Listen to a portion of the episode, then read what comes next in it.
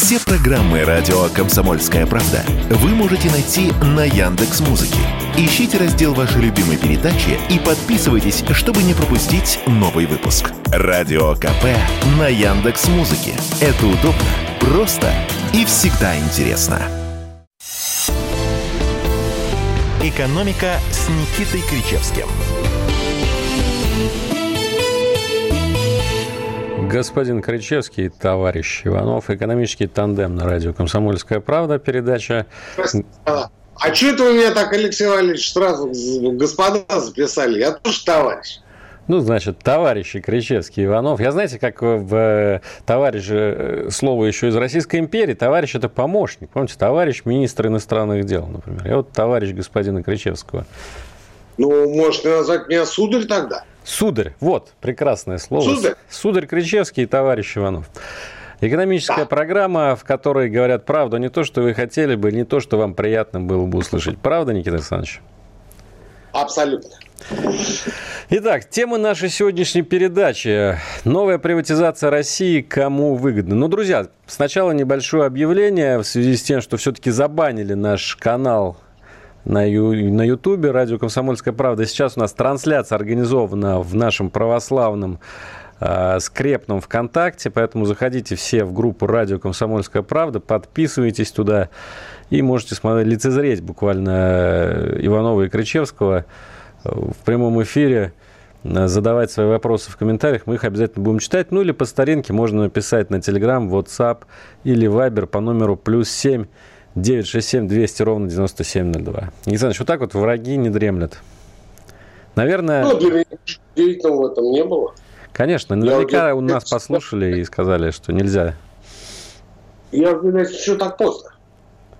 Так долго ждали. Да, надо было раньше это делать. Ну, потому что мы никогда не скрывали свою позицию, патриотическую, я бы сказал, православную. Не вижу в этом ничего плохого, потому что мы живем на своей земле, на своей родине. Почему мы должны ее не поддерживать, спрашивается. Естественно, мы ее поддерживаем. Ну, а то, что это Google не нравится, так это проблема Google, а не наша. У нас есть ВКонтакте. Да, у нас есть ВКонтакте. Еще раз напоминаю, группа «Радио Комсомольская правда». Заходите, подписывайтесь, комментируйте, смотрите нас. Ну что, давайте к новостям. Приватизация. Почему мы эту тему взяли сегодня? Потому что опять снова всплыла вот эта вот старая такая тема того, что нужно новый раунд большой приватизации. Некие там члены правительства на уровне заместителей министров об этом говорят об этом и крупные банкиры. Никита Александрович, вот действительно, кому выгодно и зачем сейчас снова эта тема будируется? Алексей Валерьевич, я считаю, что во всех случаях изменения прав собственности в России цели тех, кто проводил этот передел, это неважно, коллективизация, национализация, приватизация, бог бы с ним, с названиями. Во всех случаях нужно было искать истинные причины, истинные мотивы тех, кто стоял у истоков этой приватизации. Или, повторюсь еще раз, более абстрактно, передела прав собственности, трансформация прав собственности. Так было... Но практически во всех случаях, и во всех случаях это было крайне далеко от потребностей реальной экономики. Крайне далеко. Я много раз говорил, здесь повторю еще раз, что по моему глубочайшему убеждению, основанному на фактах, на большом массиве исторической информации, отмена крепостного права производилась явно не для того, чтобы... облегчить жизнь там, бедного крестьянства, несчастного, там, понимаете, сделать так, чтобы он жилось чуточку, но легче, чтобы у них была своя земля и прочие вот эти возвышенные вещи, о которых не уставая повторяют люди. Цели были принципиально иные. Я напомню, что в 1856 году в самом начале мы подписали позорный Пражский договор, по которому фактически признали поражение в Первой Крымской войне.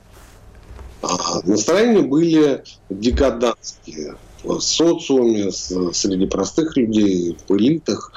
Что ж говорить о деталях. Дальше мы видели вот это второй основной фактор. Дальше мы видели, что к тому времени 2/3 земель были заложены в государственных структурах, под них были получены деньги, и государство совершенно не представляло, как эти деньги можно было вернуть. Ну, потому что они были профуканы, эти деньги, по сути, проиграны, потрачены, пропиты, в конце концов. Потому что помещики тогда жили с некой бравадой. Понимаете, кто больше занял, кто больше потратил, и никого не интересовало, откуда эти деньги были. Вот эта показная роскошь, вот это показное разбрасывание деньгами привело к тому, что даже больше 2/3, я сейчас за точность цифр не ручаюсь, но это явно больше 67%, если не ближе к 3/4, земли были заложены-перезаложены. И государство, не понимая, что с этим делать, и не видя никаких перспектив хотя бы частично пополнить бюджет тех времен, а бюджет был дефицитный, как у нас полагается, решило, что самый лучший выход из этого положения – это провести ту самую приватизацию земель, создать класс мелких земельных собственников.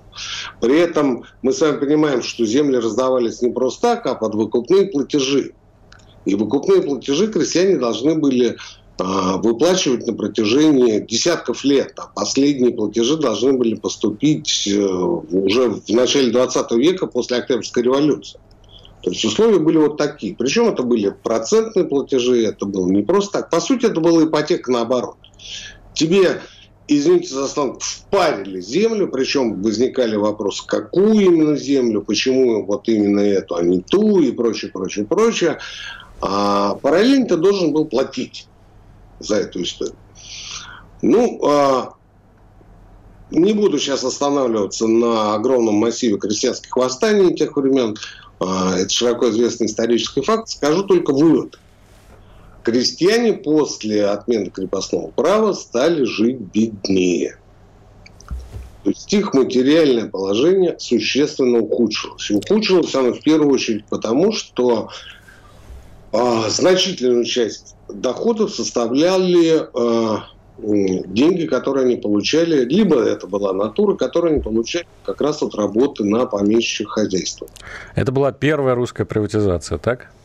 Скажем так, это была памятная нашим современникам приватизация, потому что там были и ранние приватизации, они были связаны с царями, великими князьями, опять же, с отчуждением монастырских земель, да?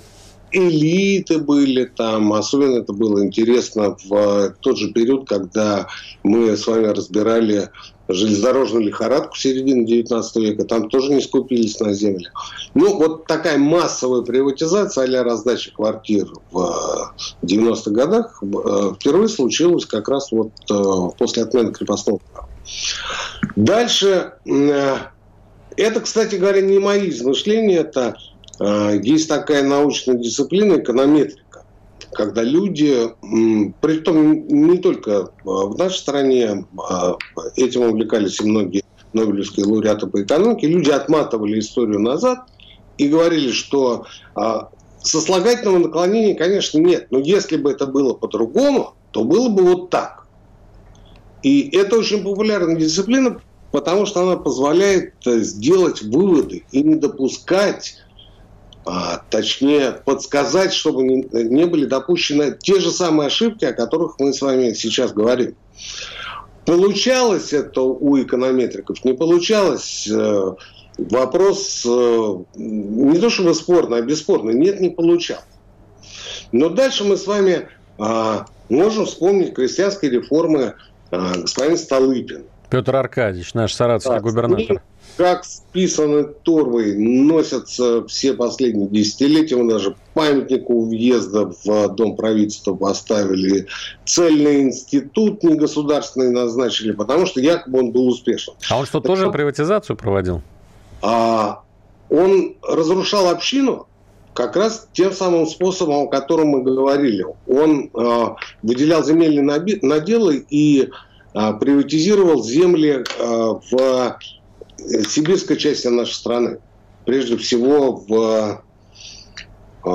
Алтай.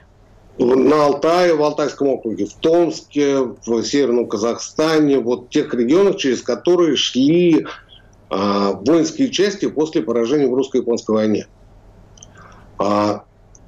Исторически доказано, что если бы реформы продолжались до 1920-х годов, помните его фразу «дайте мне 20 лет» там и прочее, да? Так вот, если бы они продолжались до 1920-х годов, они привели к тому, что количество кулаков практически не изменилось. Их было на 2012 год 6%, стало бы 8%. Середняков, то есть основ любого хозяйства, тот самый средний класс, количество середняков уменьшилось. Было 30%, стало бы 28%, при том, что, повторюсь, реформы продолжались до 20-х годов. А количество бедняков выросло.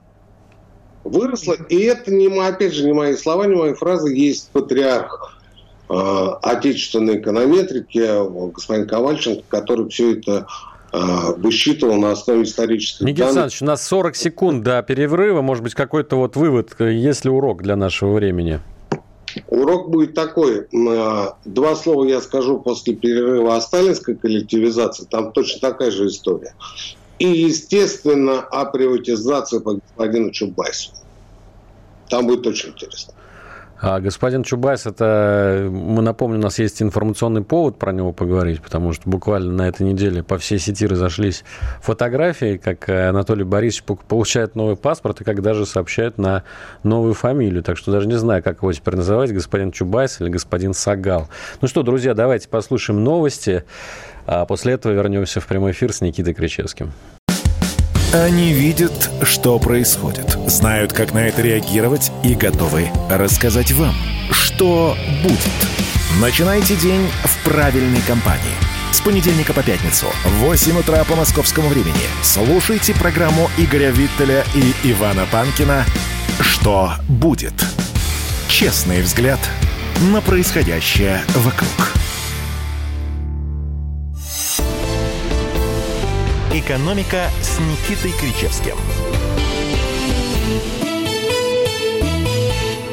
Ну вот нам говорят, что лучше один раз увидеть, чем 100 раз слышать. Кто хочет увидеть... Я, кстати, померил, Алексей Валерьевич, ничего там не 4 пальца, а тут. А это смотря у кого какие пальцы, у кого-то может... Согласен, у кого какие уши в глазах. Да, да. Заходите на группу ВКонтакте «Радио Комсомольская правда». Там мы с профессором в прямом эфире на видео. Да, ну или пишите нам +7 967 200 9702, Телеграм, WhatsApp и Вайбер. Будем читать ваши сообщения. А вообще устраивайтесь поудобнее в своих креслах, потому что Никита Александрович сегодня читает лекцию практически по экономической истории, а это дорогого стоит. За это вообще-то надо деньги брать, да, профессор? Ну, слушатели. Хорошая мысль, Александр Ильич. Может, там какой-нибудь марафончик с вами замутить, чтобы потом... Ой-ой-ой. Главное, бизнес не дробить. Да-да. Нет, мы будем по уму это делать, Александр Ильич. Конечно. Мы знаем ходы секретные. Итак, Никита Александрович, давайте про приватизацию. Смотрите. По первым двум эпизодам, по отмене крепостного права и по столыпинским аграрным реформам, я думаю, наш вдумчивый слушатель уже понял, что речь идет об удержании власти. Об удержании власти не больше, не меньше. Ну, о том, чтобы ее как-то поддержать, я уж не говорю, зацементировать. У Александра II была эта ситуация, это было еще до тех великих реформ, о которых мы знаем много, говорить здесь не будем. Про Столыпина там вообще говорить не о чем. Первая русская революция, он как раз на волне протестов 1905 года получил пост премьер-министра вместо ушедшего через несколько месяцев после начала своей работы на том же посту господина Горемыкина.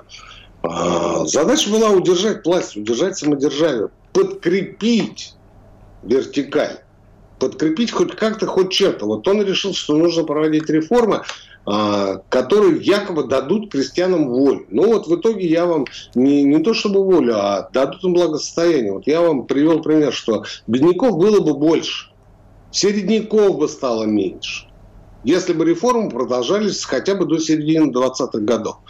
Но вот тут я согласен, что у истории нет сослагательного наклонения после того, как господина Столыпина убили в 1911 году, реформы прекратились. Ну, а что было через 6 лет, вы знаете. И, кстати говоря, по моему убеждению, вот именно Столыпин привел Россию к Октябрьской революции. Вот если бы не его вот эти поспешные шаги, никому не нужны, неинтересны, если бы не его слепая поддержка действовавшей власти, а именно царя Николая II, революции бы не было. Ну, точнее, может быть, она бы и была, но одного из ключевых мотивов, а именно, помните, землю крестьянам, точно бы не было.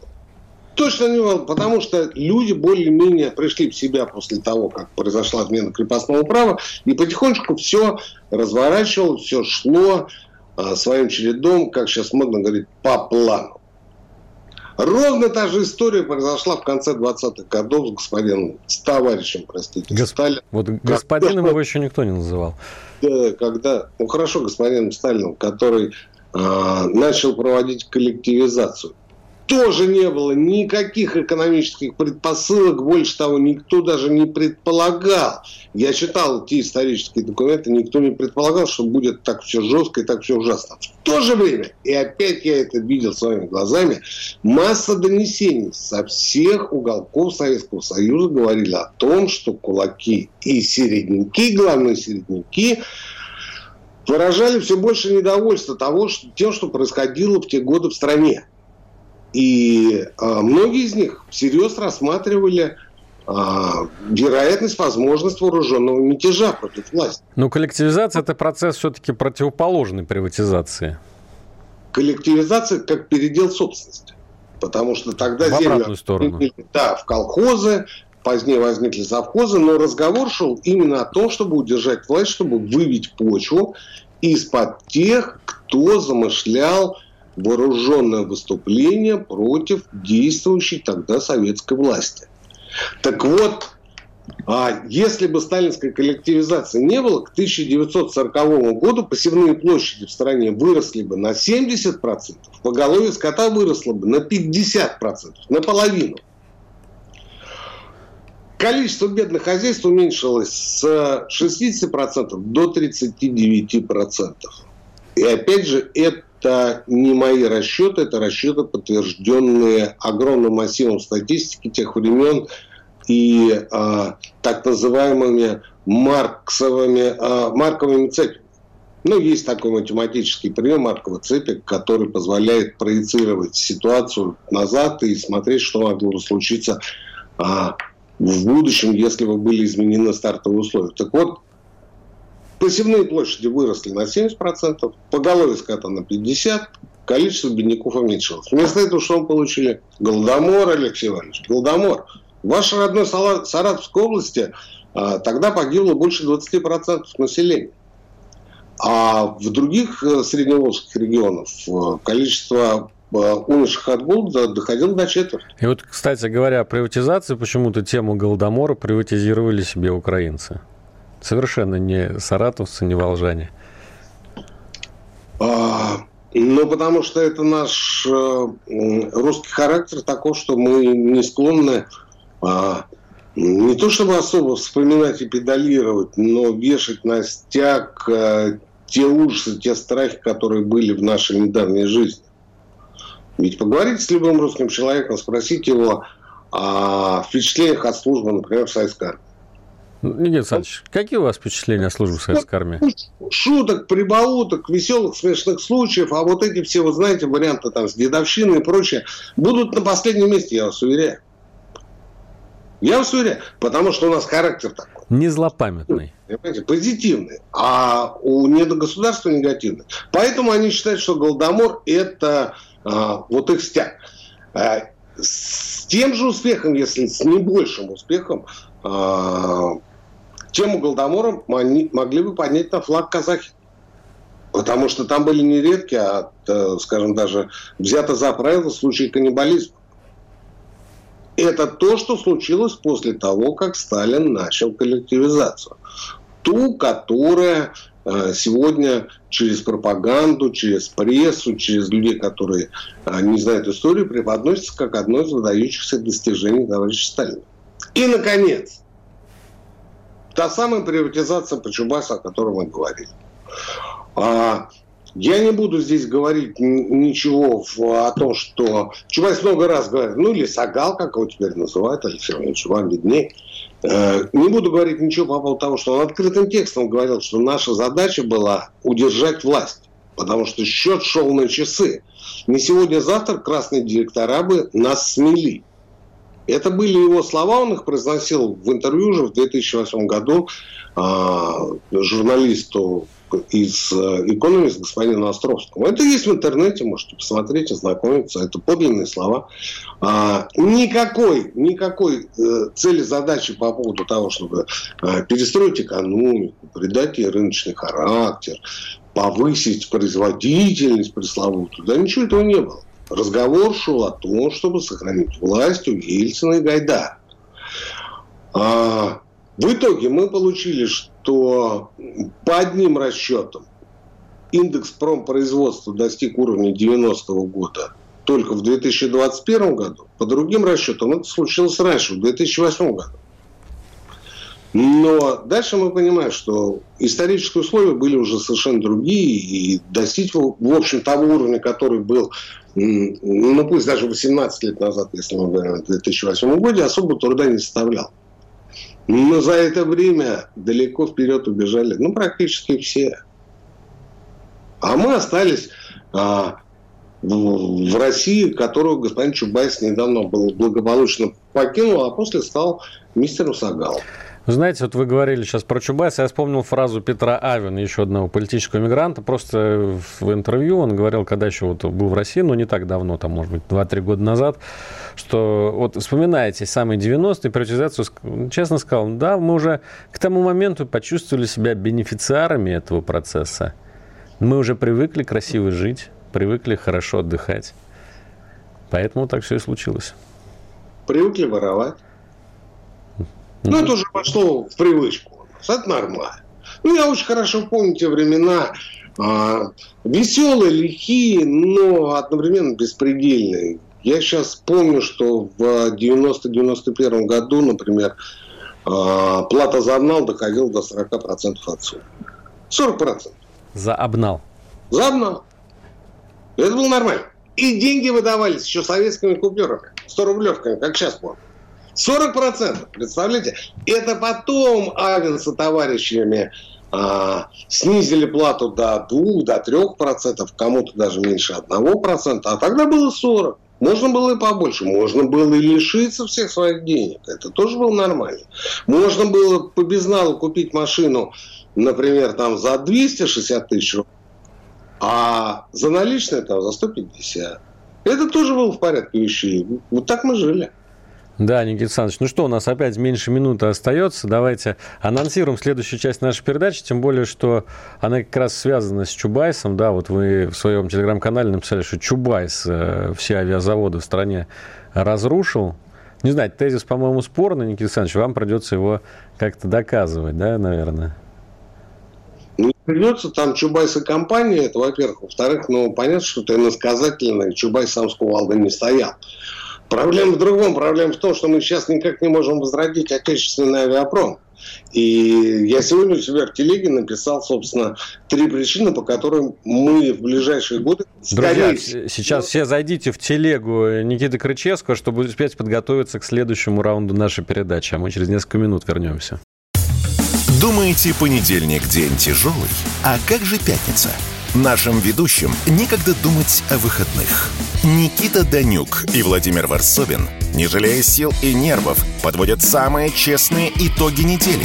Каждую пятницу в 7 часов вечера по московскому времени на радио «Комсомольская правда». Слушайте программу «Тактика Данюка». «Экономика» с Никитой Кричевским. Никита Кричевский, Алексей Иванов на радио «Комсомольская правда». Это прямой эфир. Друзья, ну вот с профессором пообщались тут в перерыве. Решили небольшую интерактивчику вам задать. А для поводом для этого мы выбрали последний опрос, который появился в сети. Оказывается, больше 70% россиян одобряют идею о запрете продавать людям моложе 21 года крепкий алкоголь. Мы, честно говоря, усомнились в том, что... такое количество народа поддерживает. Поэтому хотим спросить вас, поддержите ли вы запрет продажи крепкого, подчеркну, алкоголя лицам до 21 года. Пишите либо Telegram, WhatsApp, Viber +7 967 200 9702, либо группа ВКонтакте «Радио Комсомольская правда». Можете отвечать там в комментариях. Никита Александрович, ваш ответ. Да мой ответ, мне кажется, 70% абсолютно все равно. Будут ограничивать время продаж, не будут, потому что, ну, я уже немножко пожил, и я считаю, что главное в, ну, скажем так, отношении молодого поколения к алкоголю – это воспитание. Воспитание. Ну, как воспитаешь, так он и будет. Пример старших, пример родителей. Да.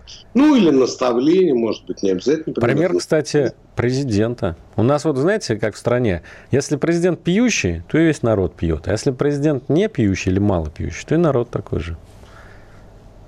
Ну, что-то вы как-то уж из совсем последнего вспомнили Бориса Николаевича Золотого, нашего алкоголика. Слушайте, ну вы вспомните Сталина, вы вспомните Брежнева. Так они пьющие были, они пьющие оба. Не так, чтобы шибко, а при Брежневе-то алкоголизация была «Будь здоров». «Будь здоров», да. Доходил до того, что Юрий Владимирович Андропов, помните, да, проводил определенные меры против этого. А Михаил Сергеевич как раз начинал с того, что решил убить просто. Решил начать убийство советской экономики с антиалкогольной кампании. Да, Горбачев, знаете, я читал, значит, это, что первое, что он пришел, когда его, значит, избрали генсек, у него там записки были, первое, значит, ввести сухой закон. Такой пункт номер один. Нулевая предвыборная программа. Да, я еще помню, знаете, я настолько стар, что я помню статью лауреата Ленинской премии академика Федора Углова, который на пальцах, на цифрах, по статистике доказывал, насколько вредно алкоголь влияет на будущее страны, будущее нации в целом. А также я читал эту статью. А также я помню, что наускивал Михаила Сергеевича никто иной, как Егор Кузьмич Лигачёв. Да, Егор Кузьмич был самый лютый трезвенник среди всего советского руководства. Я вот только не понял, зачем это надо было, но, видимо, тогда была общая такая... Ну, слушайте, пили все же в повалку просто. Да, общий тренд был на то, что действительно пьют. Ну, прошло меньше 10 лет, и русский народ показал этим старым товарищам, что значит пить или все. Ну да. Там по сравнению с тем, что было через 10 лет, мы были в 80-е трезвенники, глубокие трезвенники. Хоть и продажу алкоголя ограничивали. Что касается непосредственно ограничения алкоголя, то я помню, например, как изумлялся в 90-х, побывав в Стокгольме, Алексей Иванович. Там на выходные вообще винные закрывались. А по пятницам стояли очередь. Так шведы тоже не дураки в плане. На улице стоят. На улице я еще спрашиваю, а что они стоят? Чего не хватает? Может, дефицит какой-то? Они говорят, да нет, это в алкогольном магазине. Потому что нельзя. Кстати, посыпались ответы, вот не поверите, все буквально поддерживают запрет до 21 года. Ну, может, нам пишут просто такие люди, как бы активисты, которые за то, чтобы закрутить гайки.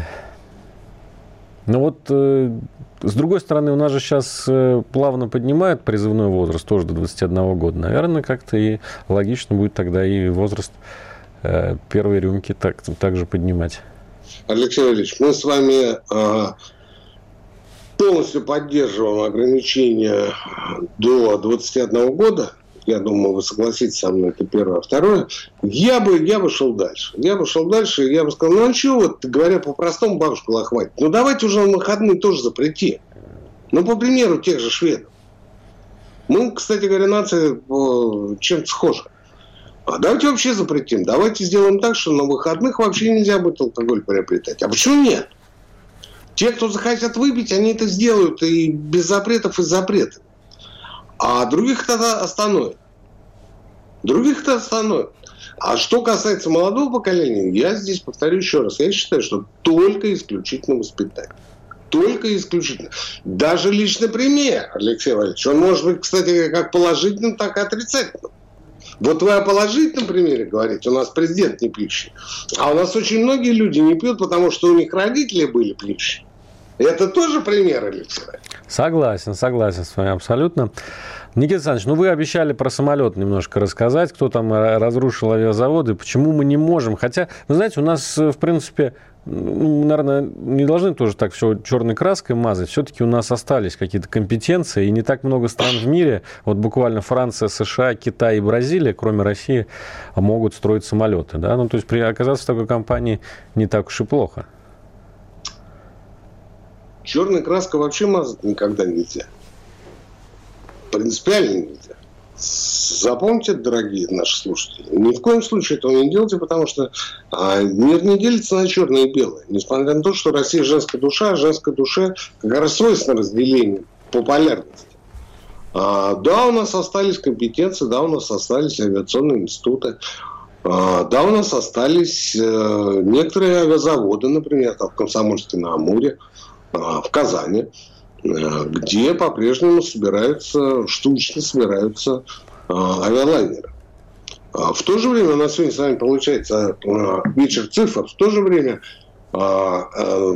сегодня смотрел статистику по производству гражданских самолетов и обратил внимание на то, что в прошлом году Аэрофлот подписал с объединенной авиастроительной компанией соглашение намерены приобрести 339 самолетов. Ну, там был определенный срок до 30 года, не принципиально. В том числе 40 лайнеров Ту-214, это советская разработка, и 210 лайнеров МС-21. 210. И я подумал, а мы потянем эту историю или нет? Сделаем, скорее всего, не потянем. Вот почему. Но прежде еще раз статистика. За 7 лет, с 2013 по 2019 год, Россия в условиях, внимание, международной кооперации, ну, потому что ни один лайнер в мире не производится в условиях автарки, только с международной кооперацией, только с международным разделением труда, и дай бог, если у тебя там четверть деталей будет национального производства, остальные-то все получаются от других поставщиков. Так вот, за эти 7 лет, 13-19 года, мы произвели 286 самолетов. А только Аэрофлот заказал 339 до 30 года, за те же 7 лет. 339, я не говорю о других авиакомпаниях. А всего мы за предыдущие 7 лет произвели 286 самолетов. О деталях не буду говорить.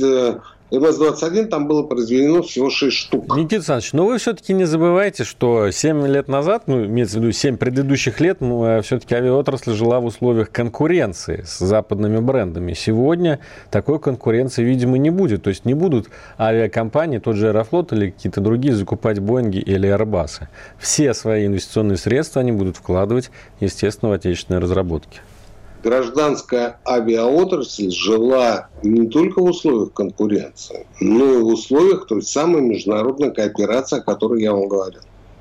Потому что сухой суперджет только на бумажке наш. На самом деле значительная часть деталей, запчастей там импортная. Начиная с авиадвигателей и заканчивая электроникой. Я не к тому, что мы плохие ничего не умеем делать, но просто это практика, это факт. К сожалению, это факт. Дальше я посмотрел, что было на закате гражданского авиастроения в период с 80 по 86 год. Там уже наметилось резкое снижение выпуска. Так вот, за те же 7 лет, 80-86 года включительно, да, мы произвели 680 самолетов. 680. В том числе 260 Ту-154 и 52 Ил-86-х. 680. За эти, ну, практически 30, а то и больше лет, кадры в значительной степени утеряны. Ну, просто нет преемственности. А международная кооперация на неопределенный период времени можно забыть. И, наконец, главное, а где строить? Господин Сагал, как вы его называете, по фамилии Чубайс, вместе со своими братками, все это дело извел под корень. Потому что он сказал, что нам не нужны больше гражданские самолеты собственного производства. Мы тебе будем все привозить, покупать, а это на металлоломы и под приватизацию. Так и получилось. Так и получилось. По Самаре я могу сказать, что Самара только в период Великой Отечественной войны произвела 28 тысяч Л-2. А Ту-154-х 990 штук. А вы знаете, где производились Як-40 и Як-42? Где, Алексей Иванович? Подозреваю, что в Саратове. В Саратове, конечно. Саратовский авиационный завод. Ну, в общем, мы верим, надеемся и приложим все силы к тому, что ситуация выправится. Но здесь еще один нюанс, Алексей. 30 секунд, Никита Александрович. Я заканчиваю. Вспомните, пожалуйста, нашу извечную проблему. Штучный экземпляр, уникальный экземпляр мы сделаем в лучшем виде. Блоку под кую. А вот пустить в серию мы вряд ли сможем. Да, это действительно так. Вот что не умеем, то не получалось у нас никогда. Может, получится дальше. Сейчас реклама и новости на радио «Комсомольская правда». Никита Кричевский. Чтобы получать еще больше информации и эксклюзивных материалов, присоединяйтесь к радио «Комсомольская правда» в соцсетях. В отечественных социальных сетях. Смотрите новые выпуски на Рутьюбе, читайте телеграм-канал, добавляйтесь в друзья ВКонтакте, подписывайтесь, смотрите и слушайте. Радио «Комсомольская правда». Самая оперативная и проверенная информация в эфире и соцсетях. «Экономика» с Никитой Кричевским. Никита Александрович, какое-то невидное у нас единение в комментариях по вопросу запрета на продажу алкоголя людям до 21 года. Предлагают тоже, как и вы, какие-то усиленные варианты. Запрет полный в воскресенье. Женщинам нужно поднять еще выше планку, чем 21 год. Вот такое вот гендерное неравенство предлагается. Приводят в качестве хорошего примера Ульяновск. Потому что в субботу крепкое спиртное не продают. Туристы даже огорчаются, пишет нам наш слушатель из Чувашской республики. Ну, насчет туристов не соглашусь, потому что туристы могут отведать спиртного в питейных заведениях, в ресторациях. А вот продажу готовых изделий, да, почему ее нужно вообще оставить? Почему ее нужно оставить? Ну, слушайте, давайте так. Вот сейчас, конечно, многие скажут, а вот нужна пропаганда здорового образа жизни, нужно, как при Горбачеве, создавать культурно-спортивные комплексы, нужно чем-то занимать молодежь там, и прочее бла-бла-бла. То есть вот банальная демагогия. И это будет со стороны, прежде всего, торговли. Потому что торговля получает очень серьезные деньги за счет продажи алкоголя. Я уж не говорю о алкогольном лобби. Они обо всем этом будут говорить. Но, во-первых, мы все это проходили. А я, в отличие от вас, отношусь к олдам. То есть к людям, которые очень хорошо помнят ситуацию, которая была еще в советские времена, в поздние советские времена. Я уже мидл тоже такой. Не олд, может быть, но мидл. А я... уже, к сожалению, вот. Я бы хотел с вами поменяться местами, но судьба не позволит. Так вот, про культурно-спортивные комплексы я не просто так сказал. Это была целая программа у Горбачева. А давайте будем создавать вот эти культурно-спортивные комплексы, и будут туда идти молодые ребята, будут там заниматься, качаться, веселиться, играть в подвижные игры, и все будет хорошо. И потом эти качки, ставить коммерсантов на бабки. Это один вариант разрешения ситуации. Второй вариант был, а потом мы все равно напились. И старшались. Проводы, загадывали загадки, играли в штандарт, а потом все равно напились. Я уже не говорю про... меня сейчас наверняка дополнят. Я уже не говорю про то, что приобрести алкоголь в те времена можно было не только у таксистов, но... у так называемых баблюб. Помните, была, вы не помните, вы молодой, песня Юрия Дарча «Лозы Баба Люба». Даже за машину, дачу и коня я бы Бабу Любу ни за что не променял. Да, я только группу «Серебро» помню про Бабу Любу. Баба Люба, всегда были Бабы Любы. Всегда нужно было отовариться у Бабы Любы. Если не водкой, то самогонка-то как за здрасте. А уж про сельскую местность я не говорю ничего. Слушайте, а вот мы начали про приватизацию, передел собственности. Так ведь вот решение, ввести монополию, как это всегда было в российской истории. Монополия на продажу. Это же передел собственности самый натуральный, Никита Александрович. Ну и что в масштабах экономики это решит? Не знаю, когда-то доходы от акциза, от акциза он и сейчас есть, но от продажи спиртного составляли чуть ли не главный ручеек в государственный бюджет. Было такое в позапрошлом месяце. Но тогда у государства, конечно, возникает соблазн, чтобы люди больше пили. Жизнь с тех пор сильно изменилась. Сильно изменилась. А вот когда-то было, слушайте, да, вот когда-то было еще и не так. А вот в Америке в 30-е вообще сухой закон вводили или чего. А вот у нас были откупа, и были алкогольные олигархи. И опять и чего. А сейчас ведем монополию. И... В общем, куда ни плюнь, все плохо. Почему плохо? Мы в наших программах никогда не занимаемся критиканством. Это самое последнее дело, которое можно себе представить для нормального, вменяемого экономиста, журналиста. Ни в коем случае.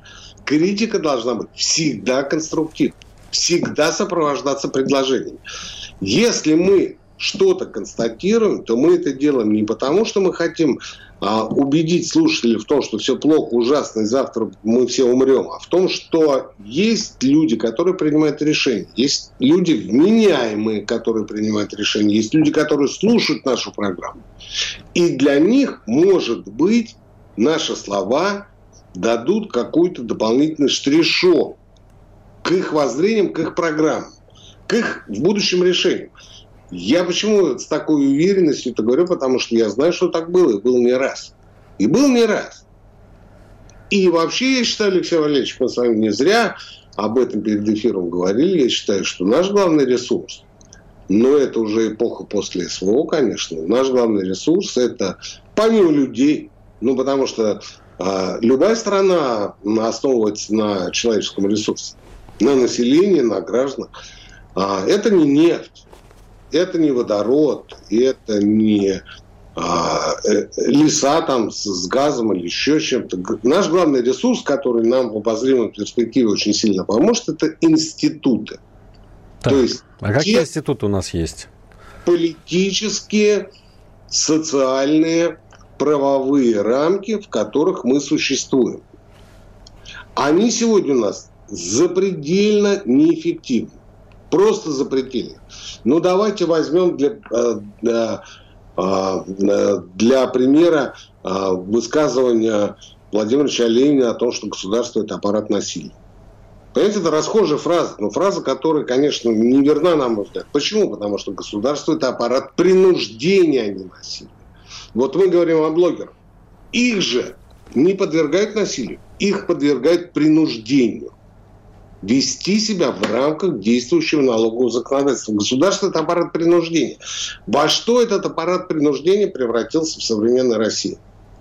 В то, что есть некие структуры, которые обслуживают правящий класс и думают, что они входят в этот правящий класс, и которые просто доят экономику. Причем доят практически всю экономику в той или иной форме. Даже если вы никому не платите, это не значит, что вы в этом деле не участвуете. В цене практически любого товара существуют откаты. Те самые откаты, которые были в 90-х, которые никуда не исчезли в нулевых и в нынешнем десятилетии. И это огромный резерв, институциональный резерв, в данном случае правовая рамка, активизировав которую, перестроив, придав ей нормальный вид, мы очень серьезно подвинемся в экономическом... Никита Александрович, ну а что может подвигнуть систему реформировать саму себя? Знаете, я отвечу уклончиво, Алексей Валерьевич, на этот вопрос очень уклончиво, потому что этот ответ мы с вами оба знаем, говорить его не будем. А уклончивость моя будет заключаться в том, что вслед за эпохой СВО или параллельно с ней у нас должна в стране начаться эпоха СБО, то есть специальной бизнес-операции. Вот была специальная военная операция, она, почему была, она еще и есть, но она рано или поздно закончится. И вот либо параллельно, либо сразу вслед за ней должна начаться эпоха специальной бизнес-операции, когда любой предприниматель, действующий в рамках закона, становится лучшим другом президента. Просто лучшим другом. Как это было во всех странах, которые вырвались в последнее время в лидеры. И тогда нам придется смотреть уже на те институты и импортировать те институты, которые за последние десятилетия были созданы не в недружественной Европе и Америке, бог бы с ними, пусть они там со своим ЛГБТ носятся, да? А, например, в Китае. А, например, в других развивающихся, опять же, неверный эпитет странах развивающихся. Кто у нас развивающиеся страны? Китай развивающаяся страна? Россия по каким критериям она развивающаяся? Вот тогда мы что-то начнем делать. Потому что сегодня непрофессионализм, некомпетентность, коррупциогенность зашкаливают. Просто зашкаливают. Мы это видим, это видит каждый из нас. Невозможно построить завод, а это налоги, под 17% годовых. Невозможно это сделать. Только в последний год-два правительство начало хоть как-то двигать эту ситуацию и начало выдавать государственное финансирование под строительство тех же активов. Но как только государство начало финансировать, тут же появилось то, прилипало. То есть те самые проверяющие и прочее. Я уж не говорю о сотрудниках правоохранительных органов. У них у всех задача обогатиться. Дали пистолет, крутись как хочешь, а тебе еще и зарплату платят. Так вот, только вот здесь огромный резерв. Я уже не говорю о том, что нам следует отказаться от идеи о том, что все законы принимаются исключительно в интересах правящей страты и обслуживающих ее элит. А у нас сегодня именно так. Я не говорю о том, что мы должны говорить не о государстве, а об обществе в целом. О каждом из нас. Сегодня мы говорим исключительно о государстве. Почему? Что есть государство? Государство – это мы. О нас никто не думает, Алексей Иванович. Никита Александрович, буквально меньше минут у нас остается. Наверное, какое-то время для коды, какое-то, может быть, напутствие. То, что вот вы любите в финале передачи обычно делать. Знаете, я вам скажу очень простую вещь. Я ее всегда говорю. Живите своей жизнью. Все хорошо, все в порядке. Но самое главное, сегодня гипер, супер, мега футбол. Вот это сказка, вот это жизнь, вот это реальность. А о политике и экономике мы поговорим ровно через неделю. Друзья, учитесь оптимизму. Никита Александрович Кричевский, профессор и наш любимый гость на радио «Комсомольская правда». Друзья, прощаемся с вами действительно до следующей недели. Всего вам доброго, будьте здоровы, живите богато. Экономика.